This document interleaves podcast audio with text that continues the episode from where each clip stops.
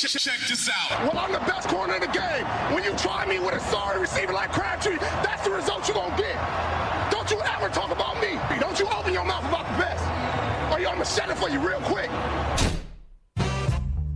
Live in the entertainment capital of the world, it's the TC Martin Show. Hey, don't roll it. Hit it downhill. With power, you running straight downhill. You know where we coming, and we know where y'all gonna be lined up at. Now you just gotta stop. I'm saying I'm better than you.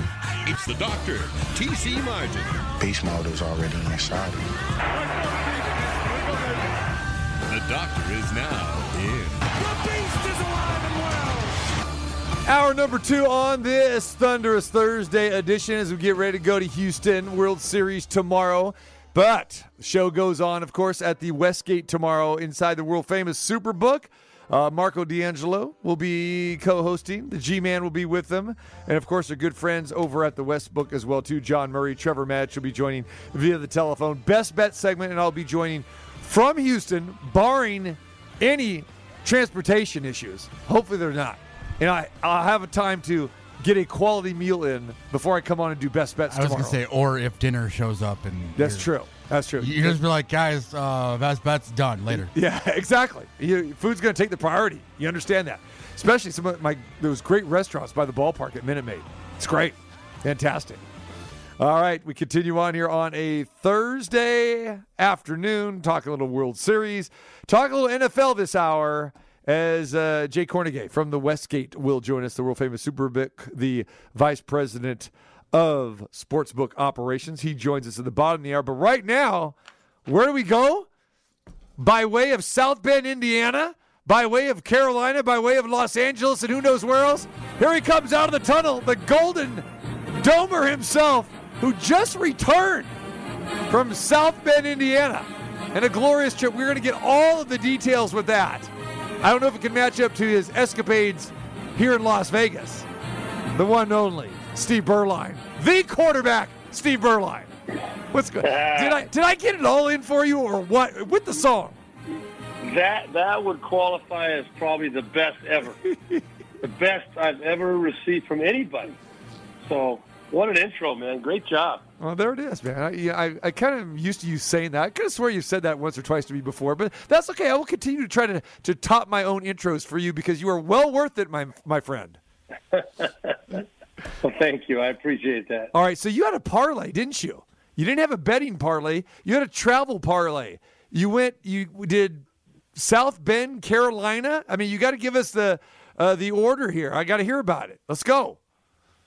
Well, yeah, it was uh, was one of these things. My daughter and I had planned on uh, hitting the Notre Dame UNLV game. It was the only game that that made sense in my schedule and her schedule, and so we had that date circled. And um, as we we got into the season, uh, the Panthers uh, just, uh, advised or, or invited me, I guess, to come back uh, for the weekend of my choice, where uh, they could recognize me for my contributions to the organization.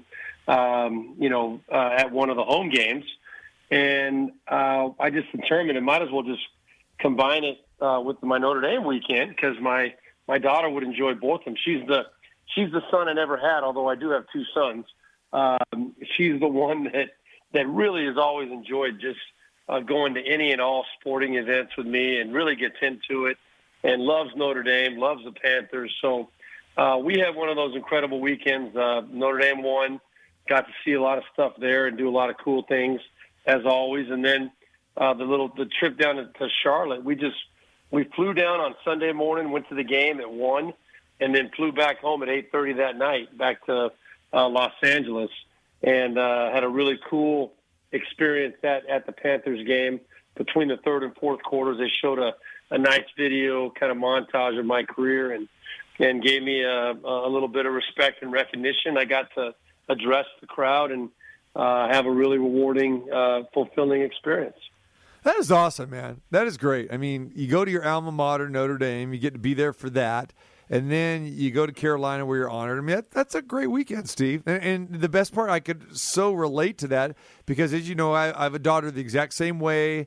You know, daddy's girl, sports girl, the whole bit, you know, and you can spend time, you know, with your daughter at a sporting event. There is nothing like that. So, kudos, man. Yeah. I saw those pictures, know- man. Those those were those were classic. Those were great, man. Just reminded me. Pretty cool, Be- yeah. Well, I'll tell you why. For me, because you know how many times I've taken my daughter to Notre Dame games, and my daughter almost went to Notre Dame because we actually toured. You know the campus. There were like one. That was one of what four or five schools back there that uh, we toured, and she thought long and hard about going to Notre Dame. And of course, you know we took in a game, and I believe it was the weekend. It was the USC weekend. Well, you know what that means. I mean, you know better than anybody else uh, that we did the the tour like the day before, and then we went to the USC Notre Dame game. This is you know a number of years ago, but uh, and then where'd she end up going? To UNLV. So there you go. So so here's the question I got: When you get that on the schedule, I know you got to be honest, especially for our our UNLV fans out here. But they're, they're not gonna, you know, they're not gonna hate you. Don't worry about it because they realize where the UNLV program is. But when you got that, you and your daughter, be honest. What was the reaction when you said, "All right, Notre Dame versus UNLV"? Come on, man. You that had to be. what? There, there, there, there was there was no reaction. It was a, it was a celebration. My daughter uh, absolutely just loves Notre Dame, and she doesn't, you know, she doesn't follow it closely enough to know the history of who they're playing. She just was asking me, "Do do I? Is it going to be a good game? Are these guys really good?" And I just said, "Well, let's just put it this way: if if we lose this one."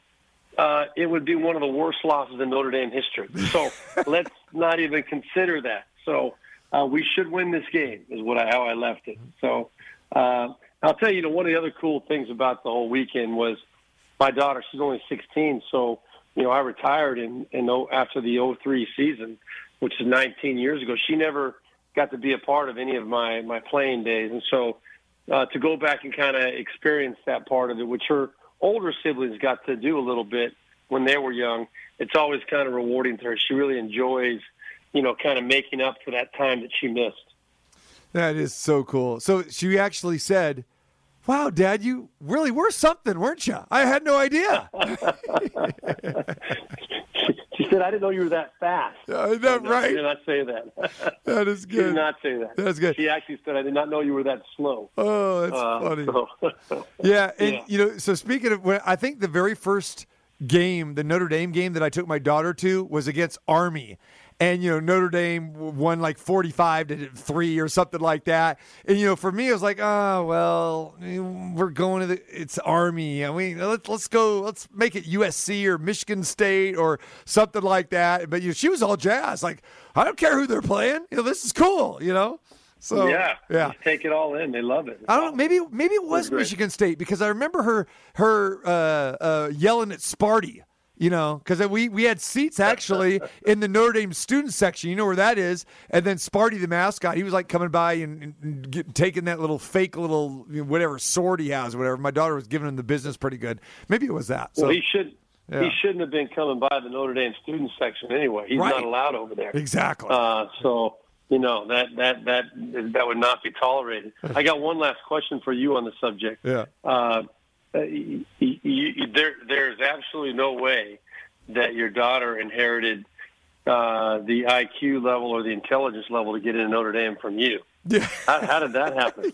How did that actually happen? Yeah, well, yeah, there you go. Is it, that, that would be her mom. Her mom's side. Your mom, uh, you know, twelve years of Catholic school, had the brains. That, that's the brains. You know, that's it. Now, I love it. If, if, love if it. it was like diagnosing point spreads and that kind of stuff, I mean, that that's that's my math expertise right there, Steve. As you know, that's it. You, you get into, you get into algebra, forget about that. You know, long division, Yes, forget yes. about that. Yeah.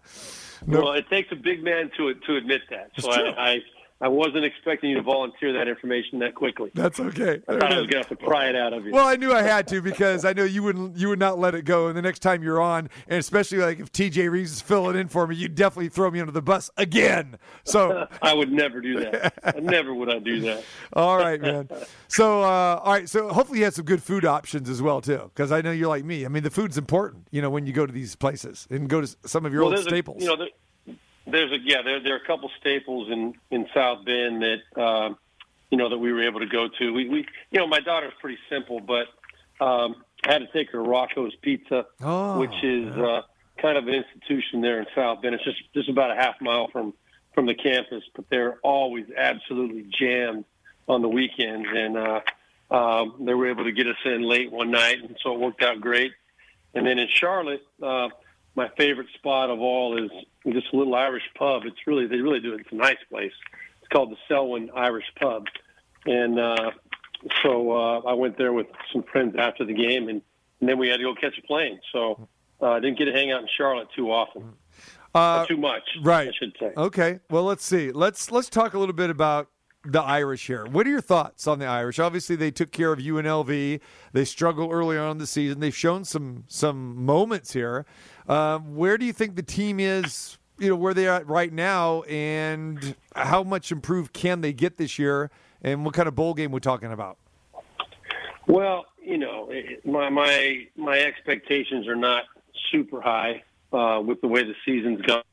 Even the game against UNLV, I mean, uh, you know, we won it handily, but there was nothing really impressive about the game other than, um, you know, the tight end Michael Mayer, who's a beast.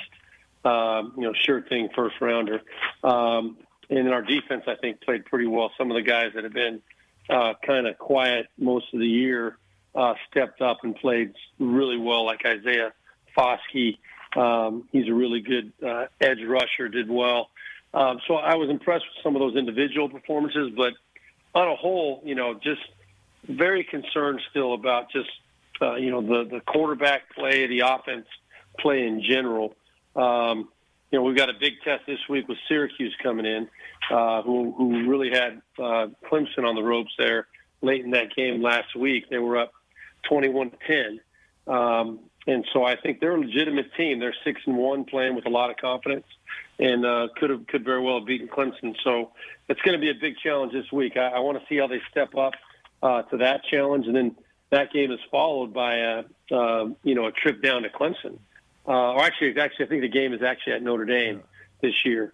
Um, but the bottom line is that that's going to be obviously a uh, a big, high-profile game that uh, will really expose us if we're not at the top of our game. So eager to see how it works out. You know, I, I really like Marcus Freeman, but I do think he's learning on the move, and uh, you know, there's going to be some there's going to be some bumps in the road. We've had a few already. There'll be a few more, um, but I really do like him, and I think he's going to be the right guy when it's all said and done.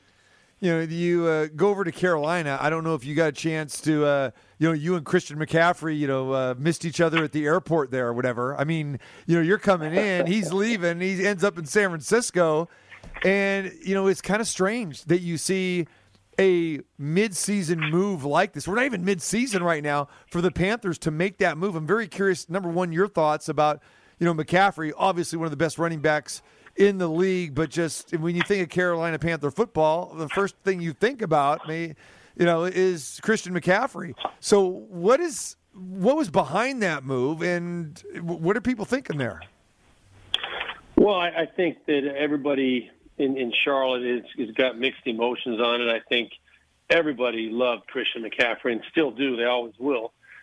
but um, yeah, I think they all realized that the organization was, was not going to go anywhere unless they did something dramatic. And um, as happened with, um, you know, Khalil Mack a few years back, and you go back to the Herschel Walker trade, um, all those kind of moves really uh, spark a team to, um, you know, to end up hopefully moving in the right direction and getting things going in a more positive way, getting getting value out of that. And I think the trade, the way it was made for the Panthers, it will it will make them better long run, long term, because they they freed up a bunch of cap space and they got uh, you know several draft choices that uh, will allow them either to make a move on a few marquee players or pick up a, you know several good young players. So I think it's going to work out for the Panthers in the long run.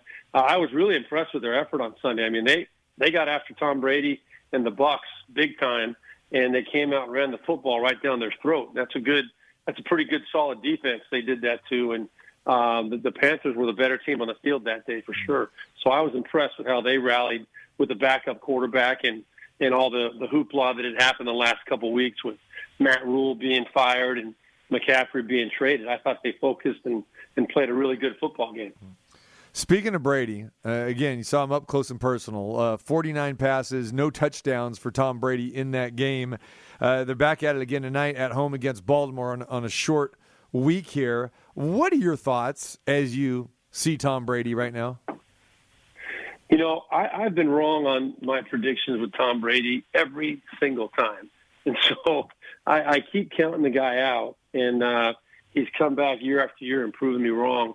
Uh, you know, this year I, I was, you know, in, in person, it, that was really an unimpressive performance. I mean, he, he, he the first pass he threw of the game, I think, uh, was his best pass, and it was a perfect post pattern to Mike Evans down the middle of the field. Evans, Evans was wide open. The defender fell down. It was on the second or third play of the game, and uh, Brady hit him in stride. Evans bobbled it and, and ended up dropping the ball. And uh, you know, if they would have scored on that play, I think the game would have been different. But they didn't score. Panthers forcing the punt, and the Panthers got up on them and, and kept piling on. And um, you know, Brady never could get out of the funk. He, he was frustrated. Uh, he didn't look, um, you know, like like the Tom Brady we're used to seeing with the uh, the you know the uh, consistent uh, ability to focus when he needed to to make the con- conversions and to keep the drives going and make the throws to get them back into the game. He just couldn't do it. And so I'm at the point where I really think it's a combination of a few things. One, you know, the indecision this offseason. He retired, then he made the decision to come back. There obviously was a lot of distraction during the offseason in his personal life with uh, his marriage and everything else, and and then coming back, and he's now 45 years old, and you know he's he's admitted that you know it, it's a little bit harder to to get the body started and get the body going. I don't think his arm is all it used to be. So all of that said, I, I think that you know it could be a long year, and this could end up being not the ending that Tom Brady was envisioning, and uh, not the ending that he really uh, deserves. Uh, you know, to go out on top as opposed to going out on kind of a down note. I just don't see him turning this thing around. Thursday night football, Ravens and the Buccaneers, both teams really banged up here. Uh, give us some thoughts. Lamar Jackson against this Tampa Bay defense. You saw Tampa Bay five days ago, and again they they got injuries galore. You got Brady back at it. They're at home this time. What do you expect to see tonight? Well, I, I you know I would be surprised if on a short week the Buccaneers were able to turn it around. You know, both these teams, like you said, are beat up and uh, shorthanded. But um, you know, I think Baltimore, with their youth and, and Lamar Jackson and, and the running game that they have, you know, looking at what the Panthers did to them run the, the football last week, I I really think the the the the, the, the Ravens are going to come out on top in this football game. I think you know I think the Buccaneers have put on a good showing, and I think. Uh, you know, Brady will bounce back. Although on a short week, you just don't know how he's going to be able to respond uh, at this point. He did take some shots against the Panthers, and I'm sure he's going to be a little stiff and sore. We'll see how he he comes out early, and if he's sharp and effective, I'm sure he'll be highly motivated to try and set the record right. But if I had to make a choice, I, I like the Buck. I like the uh, Ravens uh, in this game tonight because of Lamar Jackson and the running game of the Ravens. All right, Steve Beuerlein uh, joins us, the former quarterback. Talk a little NFL this weekend here, Steve. Let's talk about another one of your former teams, Raiders. They actually get a victory last weekend against the Houston Texans. Kind of expected though. Uh, Raiders got off to a slow start in that game. Game was they were found themselves down right before halftime, tied it up, and then they exploded. The offense uh, did quite a good job, and then of course Josh Jacobs. Uh, looking like one of the better running backs right now. Uh, three weeks in a row, over 140 yards. Now they travel to New Orleans, and this is a team that still a lot of people are unsure about. Uh, give me your thoughts here. Raiders and Saints coming up on Sunday. Yeah, you know, uh, really impressed with with what Jake has been able to do. I mean, he he's running better than he has his whole career, and he's highly motivated. I know a lot of people coming into this season were kind of counting him out, and um, whether it was you know, to to motivate him or or not. I don't know. It, it obviously did motivate him, and and uh, he's having a, a great year right at the right time. You know, it's a con- contract year for him, I think, and um, it's going to end up translating very well if he can stay healthy. Um, but you know, you got a few questions about Derek Carr and his health. Um, is he going to be able to step up and uh, be able to play? And if he does, is he going to be able to play at full go? Know, we'll see about that. But um, you know, I haven't given up on the Raiders at all, and I, I really, I really do think that they have the the ingredients to be a pretty darn good football team and to make some noise, especially the Broncos and the Chargers. You know, struggling as they are right now. Um, if the Raiders can get on a little bit of a run here um, and put themselves solidly behind Kansas City in that division, um, you know, who knows what can happen? You get a little confidence and uh, you get the, uh, you know, the defense to continue playing well. Uh, as long as they're able to run the ball the way that they have been, that's going to make that offense much more effective and take a lot of the pressure off the passing game. So, you know, I like I like what I'm seeing right now, and um, you know, it's going to be tough to go down. It's at New Orleans, right? Right.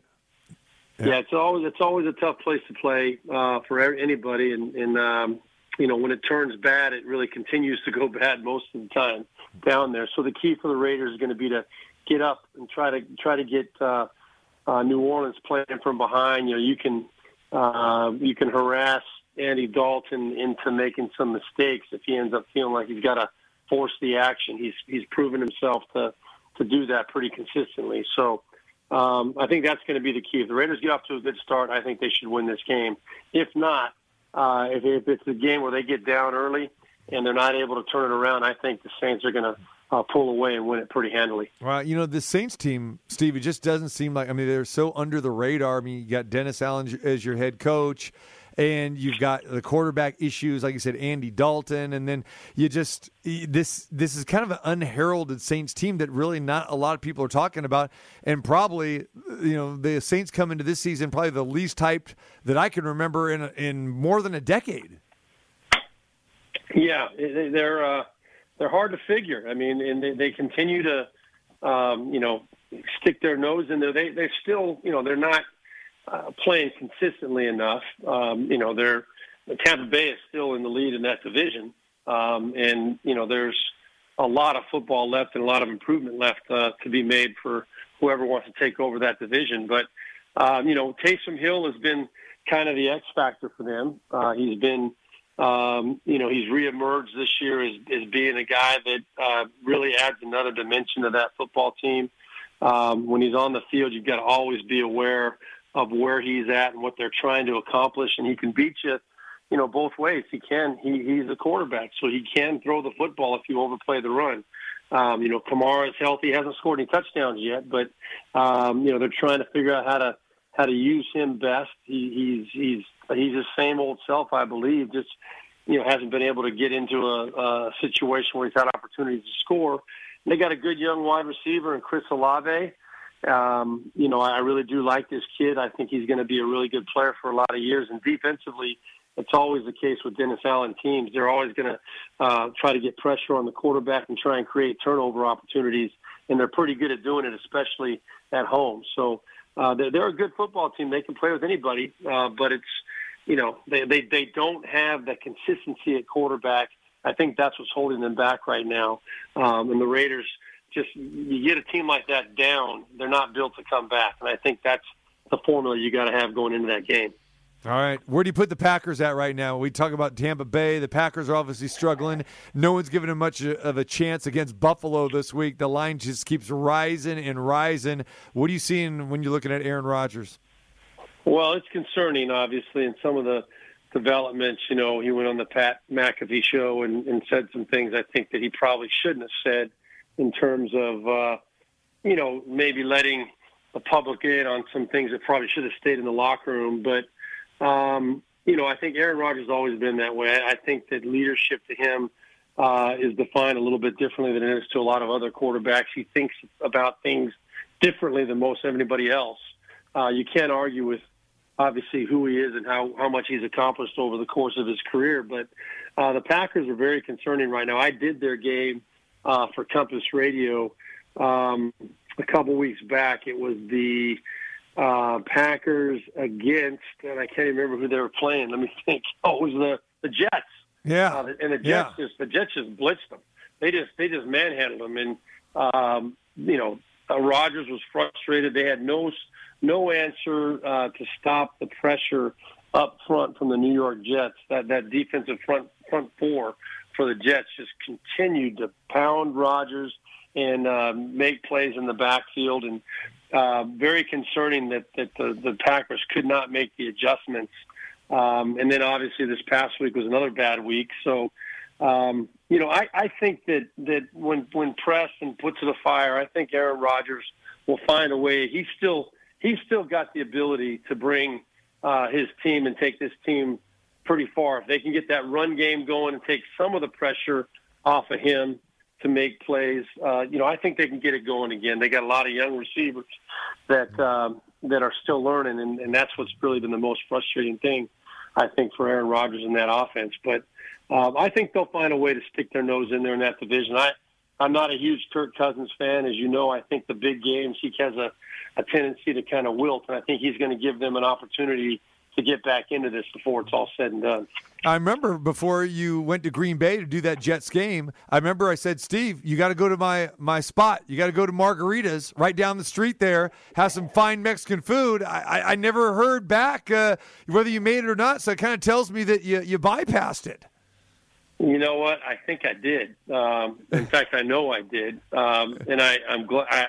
I'm mad that I didn't really write that down. I should have. Yeah. I should have made a note of that because you know what you're talking about with those with those spots. I ended And, up, and I would have hooked you up with my guy there who, uh, so um, cross reference here, a little bit baseball, but uh, my guy Greg Vaughn was actually at that game too, you know, former baseball player. And so I told him the exact same thing because he used to play for the Brewers and he was going back for that exact same game. And so I hooked him up, uh, table reservation at Margaritas, and it didn't even hit me until afterwards. I go, wait a minute. Beuerlein's going to be going there as well too. Make room for Beuerlein. I, I could have got you in there.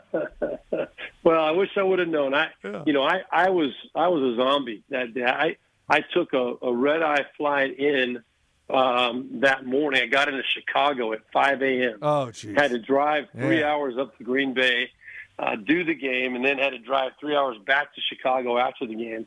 Um, so uh, I was a mess, but Yeah. I did I did let the, I did let the crowd kind of dissipate at the game, and there was a, a brew pub, uh, Green Bay uh, Distillery. really. Green Bay Distillery. Yeah, the distillery. Yeah. yeah, I was there. That, that was actually a pretty cool spot. Yeah, I know the guy that owns well. that place too. Yeah, that's a nice little spot. Yeah.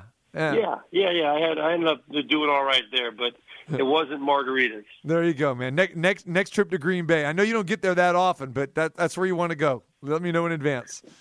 All right, buddy, we'll do it. Brother, I appreciate it as always, man. The uh, NFL Monday quarterback, CBS Sports Network, Steve Beuerlein and Company, right? Rock and rolling. Yes, sir. Mondays. You got it. 3 p.m. Pacific. There it is. It is on my is on my uh, DVR, ready to record each and every Monday. There it is.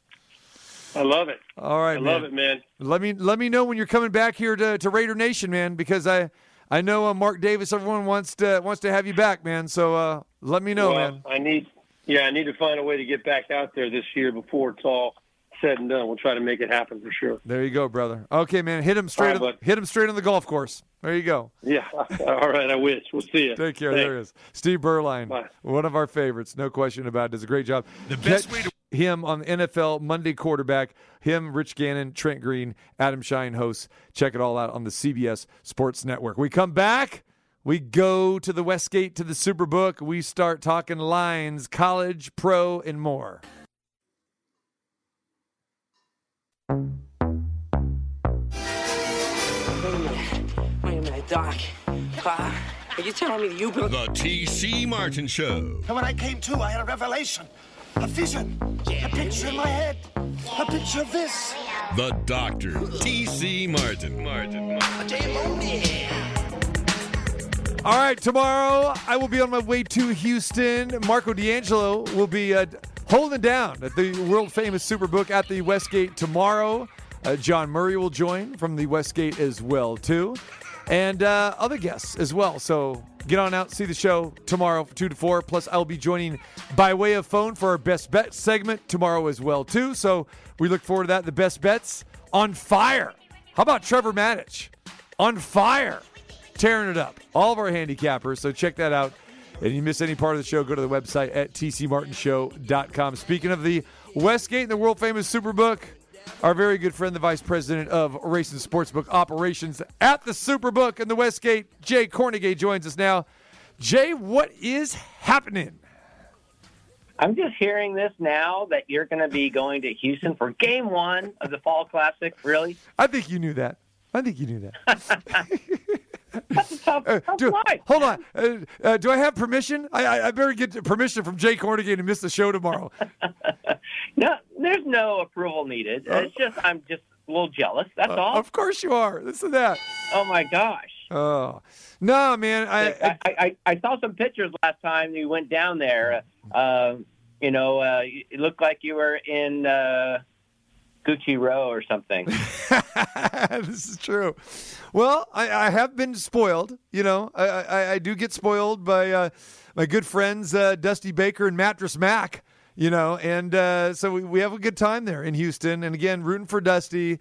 Again, want want him to win that uh, you know World Series title that's eluded him.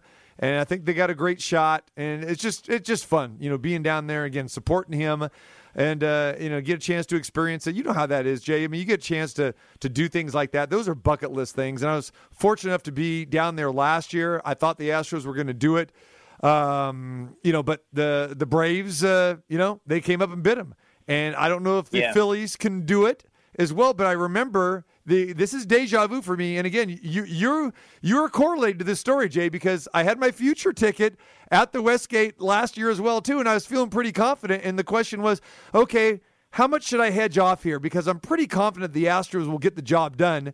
And I did hedge off a little bit on on the Braves. Um, again, my other half was saying, you better hedge off more. I go, no, I'm pretty confident. so I'm hearing this is ringing in my ear again right now for this year as well too. Uh, but I don't know, man. It's you know, I'm just feeling that this is the Astros year. So, so what do you think, my friend? I, I, I'm sitting on 12 to one right now. Uh, how much should I hedge off? Well, okay, so you haven't really done it yet. So Hmm. are you thinking, obviously, you're thinking maybe I should hedge off a little bit more than I did at the beginning of last year. Is that what you're saying? Not really, because I, I, you know, I don't think the Phillies this year were as good as the Braves last year. That's my mindset. And I look at the pitching. I mean, Atlanta had good pitching, right? And Philly, I just don't see it. I mean, Nola's going to get the start in Game One. This guy's 11 and 13. You could talk about the strikeouts. You could talk about his command. It's great, but this guy is very hittable too. And you know, a lot of the the people who are into analytics and the modelers, you know, they kind of just discount the the wins and losses. And Dave Cokin and I were talking about this earlier today. It's like, hey, mm-hmm. wins still mean something. And you're 11 and 13. I can't remember a number one starter who's had you know five six days rest. Who's going to start a World Series? Your number one starter, and he's 11 and 13. So I think Verlander wins one. I think the the Astros win Game two with Valdez, and then when you get to Game three, you're telling me the Phillies are going to trot out Ranger Suarez, and we know what the Astros do to left-handers, right? So I think huge advantage in so many areas for the Astros, especially pitching. Well, yeah, Suarez and Nola don't have the stats, I guess, so that uh, you know jump off the charts for you. But you know, they actually I thought they've been pitching pretty well down the stretch. You know, I know the Astros are undefeated. Um, you know, heading into um, you know this you know this uh, World Series, but um, you know a lot of those games obviously could have gone either way. I, a lot of these games, and and and I and I've been just craving baseball over these last few days because the games are just so fantastic. I love them, and uh, I can't wait for it to start tomorrow. But I don't know. I, I'm kind of with those analytical guys that you know say wins and losses. You know, you can't just. It's kind of like shots on goal sometimes. Right. You know, uh, you know, it's not the. It, it it tells you it's part of the story, but not the whole story. So I I feel like even though the Astros are undefeated, I, I, I feel like Philadelphia's top three pitchers are all you need. You need you know three good, maybe maybe four, but three. If you have three solid starters, I think you can do it. Um, I think the Phillies got a lot of mojo. I think they're very loose. I think they're playing with house money, and the Astros, uh, you know, it's all on them. You know, it's a lot of pressures on them. They're the favorite. They're the considered the best team in baseball, and they, um, you know, we we know what happened last year, and I didn't see it coming either. I I thought the Astros were going to beat the Braves, and uh, I was just like, wow, they they really, you know, um, played great ball in that series and good pitching. And you know, who's to say that the Phillies can't do that same thing? Because I think the Phillies are very relaxed. I I love the dugout. The the dugout has a lot of mojo in there. Um, so um, I mean, if I was to bet my life on it, I bet the Astros. but I would definitely hedge. I, Yeah. I would hedge if I were you. Yes, yes, I will. And you're right. I mean, seven and zero in the postseason. Yeah, they sweep both the Mariners and the Yankees, but a lot of one-run games. A lot of people don't realize. I mean, again, I was I was back there for the games against the Yankees, and it was it, it was nip and tuck. And you know, Verlander was very good in Game One, Valdez in Game Two. And again, when you look at Nola, you got Wheeler in game two. But after that, I just I think you know Phillies are going to be in trouble in games three and four because they got two solid pitchers. They do. But uh, I think the Astros go a little bit deeper. So we'll see. Series price Astros minus 190, Phillies plus 170. That is your series price. Game one right now, Jay, still hovering around Astros minus 165 or so, right? Uh, yep, we got 164, a total of 66 and a half over 125. Okay. All right. So we look forward to that. And uh, Verlander and Nola, uh, the game one matchups here tomorrow. And here's the thing with Philly that is sticking out to me, and I'll get your opinion on this. This is the first time they've had five days off. Astros had that time off because they had the bye. But Philly, as you know, were life and death to get in. They they won seven of the last twenty regular season games, got in the number six seed. They had to go on the road, play all those games in St. Louis, and then immediately, you know, go into the series against the Braves. Then they had to go in and play San Diego, and again, underdogs in all three of these series. And then all of a sudden, boom, you know, they're they're red hot at the plate. We get that, but now they get to cool off a little bit. I mean, five days without playing. I think that's going to be a factor for those bats because they are a very streaky team. And when you look at guys like Schwarber and Hoskins at the top of the line, Jay, those two guys have combined for 366 strikeouts. That's unheard of for your top two hitters, right? Yeah, I know they're free swingers up there, but they also, you know, have a lot of power and a little scare up there when they're up, uh, you know, at you know in, in that that box, you know, and you're looking at a guy that can really, you know, um, I mean, jack it out. That I mean, those guys are. uh, It, it's not your normal lineup, you know. You got those guys that are batting first and second that we think should be batting third and fourth in your typical baseball lineup, but uh, uh, they've been doing it, and, and that's I don't know. It's just they're just a little quirky, but um, you know they've been hot, and I agree with that layoff. I remember five you know five days off for a hot team. You know, I was like saying, well, the Astros are the best team, but you know the Phillies could be, even though the Astros are undefeated, the Phillies could be the hottest team. And taking five days off, I mean that's icing them. You know, at this point, and I can see that happening. So I agree with you. Jay Kornegay joins us from the Westgate, the Super Book. Of course, our Friday home each and every Friday. Uh, let's talk a little college football here, Jay, as we look at uh, some of the games. Uh, where are we getting some some movement and some moving and shaking going on here on Saturday's college football? Well, I, I, there's been a lot of totals that moved today.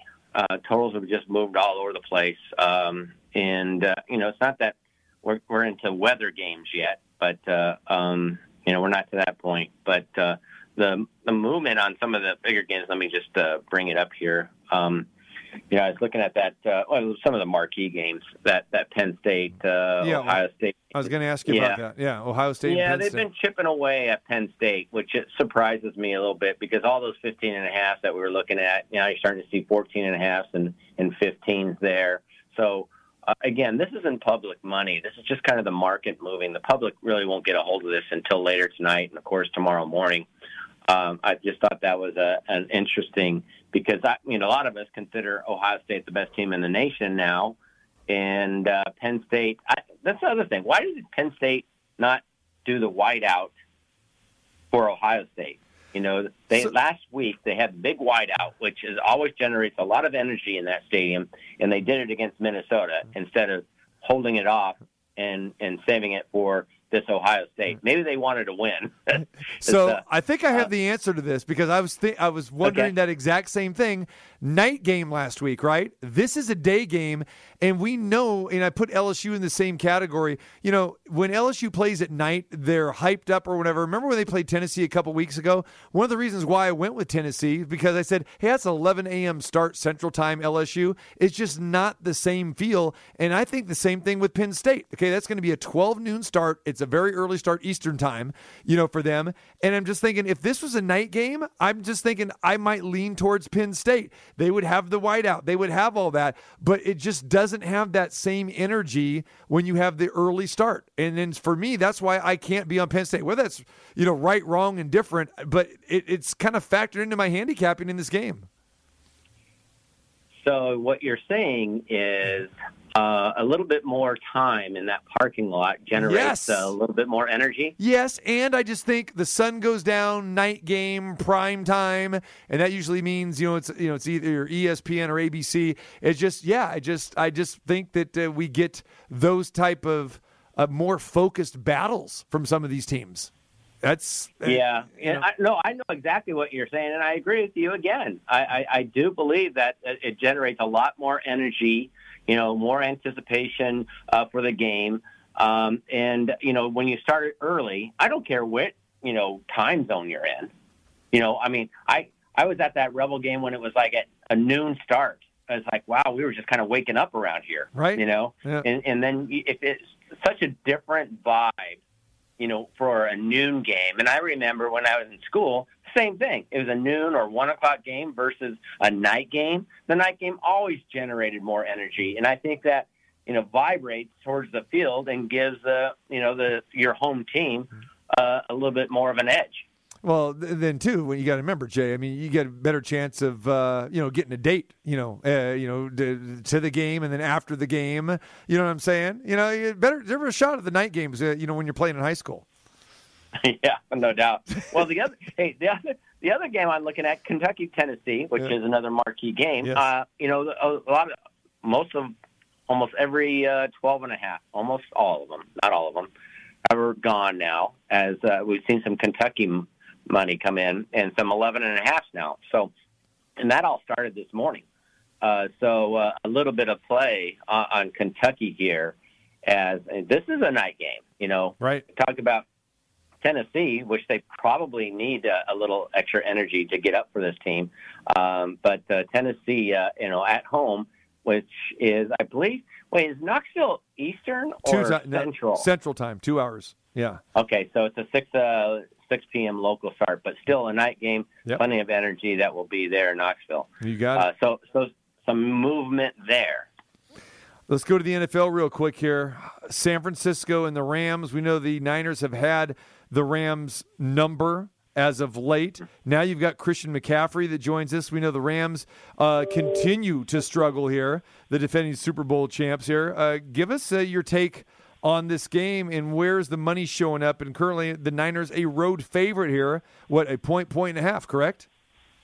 Yeah, we're we're sitting at uh, um, the Niners at one and a half and forty three. But you know, when we open this up, we you know before last week's games, the early line, we had the Rams at two and a half, and uh, you know now we we flip flopped it a bit and it got as high as uh, two and a half.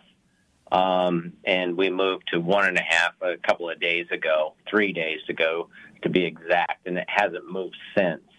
But I still think it's a little juicy on the Niner side. I mean, maybe I'm just still thinking that I'm going to see the the the true Ram colors here, and and they're going to make a game of it. But man, it's the NFL's been so uh, I, I flip flopped and and and so difficult to predict that you never know what's going to come out of these teams.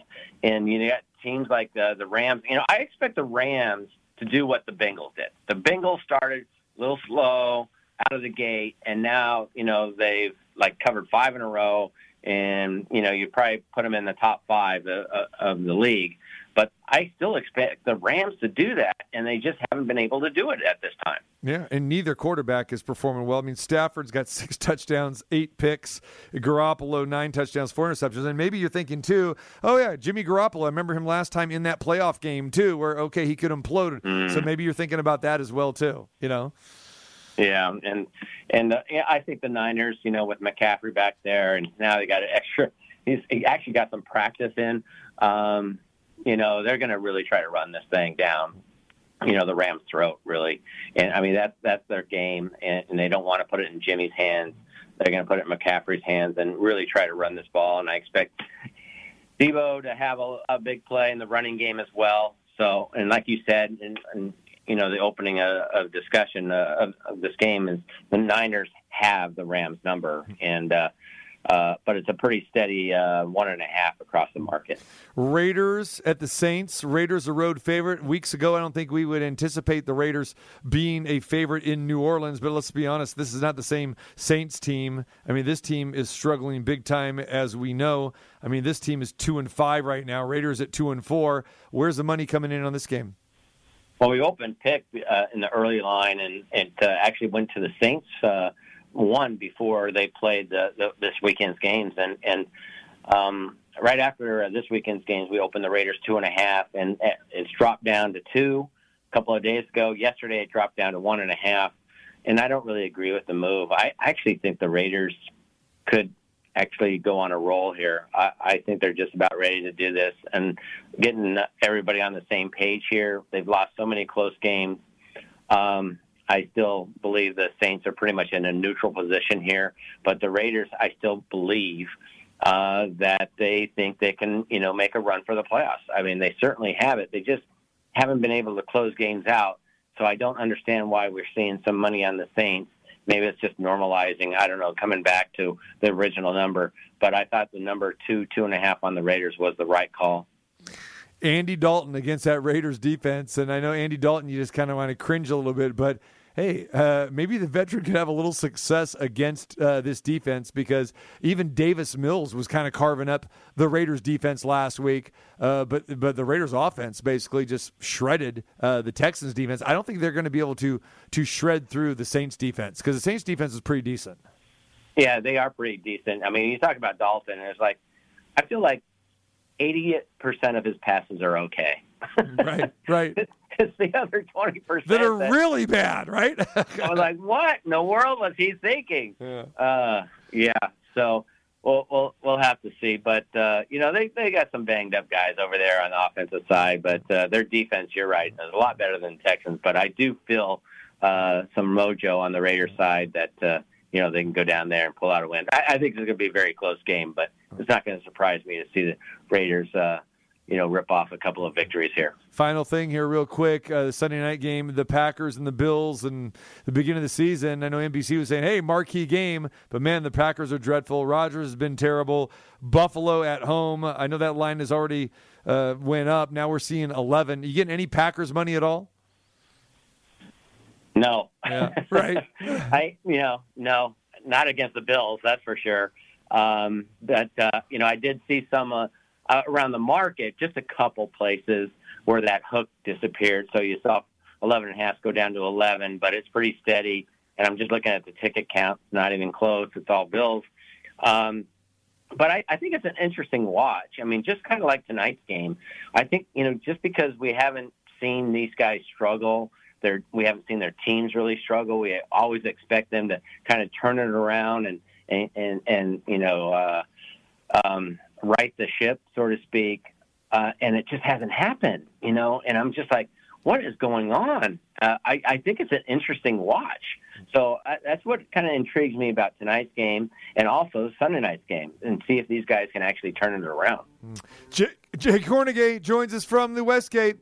Jay, appreciate it as always. Uh, have John lined up uh, tomorrow to uh, hang out with Marco uh, while I'm gone. I'll be thinking about you, Jay, while I'm sitting there, Minute Maid Park, having Oh, some God. brats and hot dogs and uh, a Philly cheesesteak sandwich and uh, just having a good time, buddy. Uh, I'll, I'll send you some pictures. I know how much you yeah, enjoy yeah. that. Can you uh, can you get Dusty's uh, auto for me? Uh, I've always been a big fan of it. So yeah, appreciate it, TC. Thanks. okay, no problem, brother. Appreciate you, my man. Have a good one, and uh, we'll be back with you next week. Unless there's a game six or seven, Jay, then I don't know. I might have to ask permission again.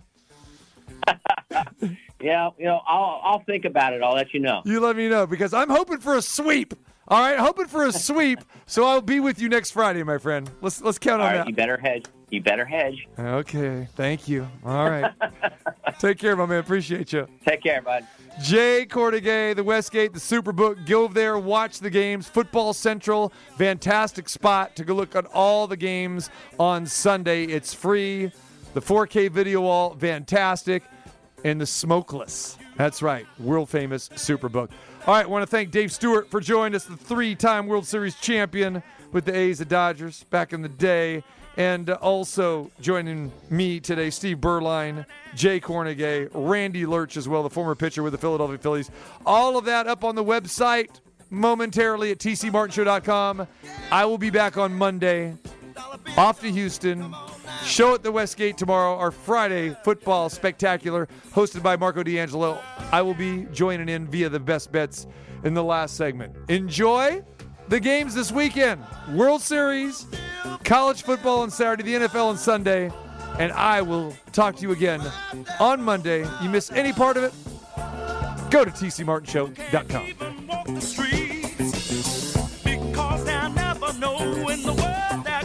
need more than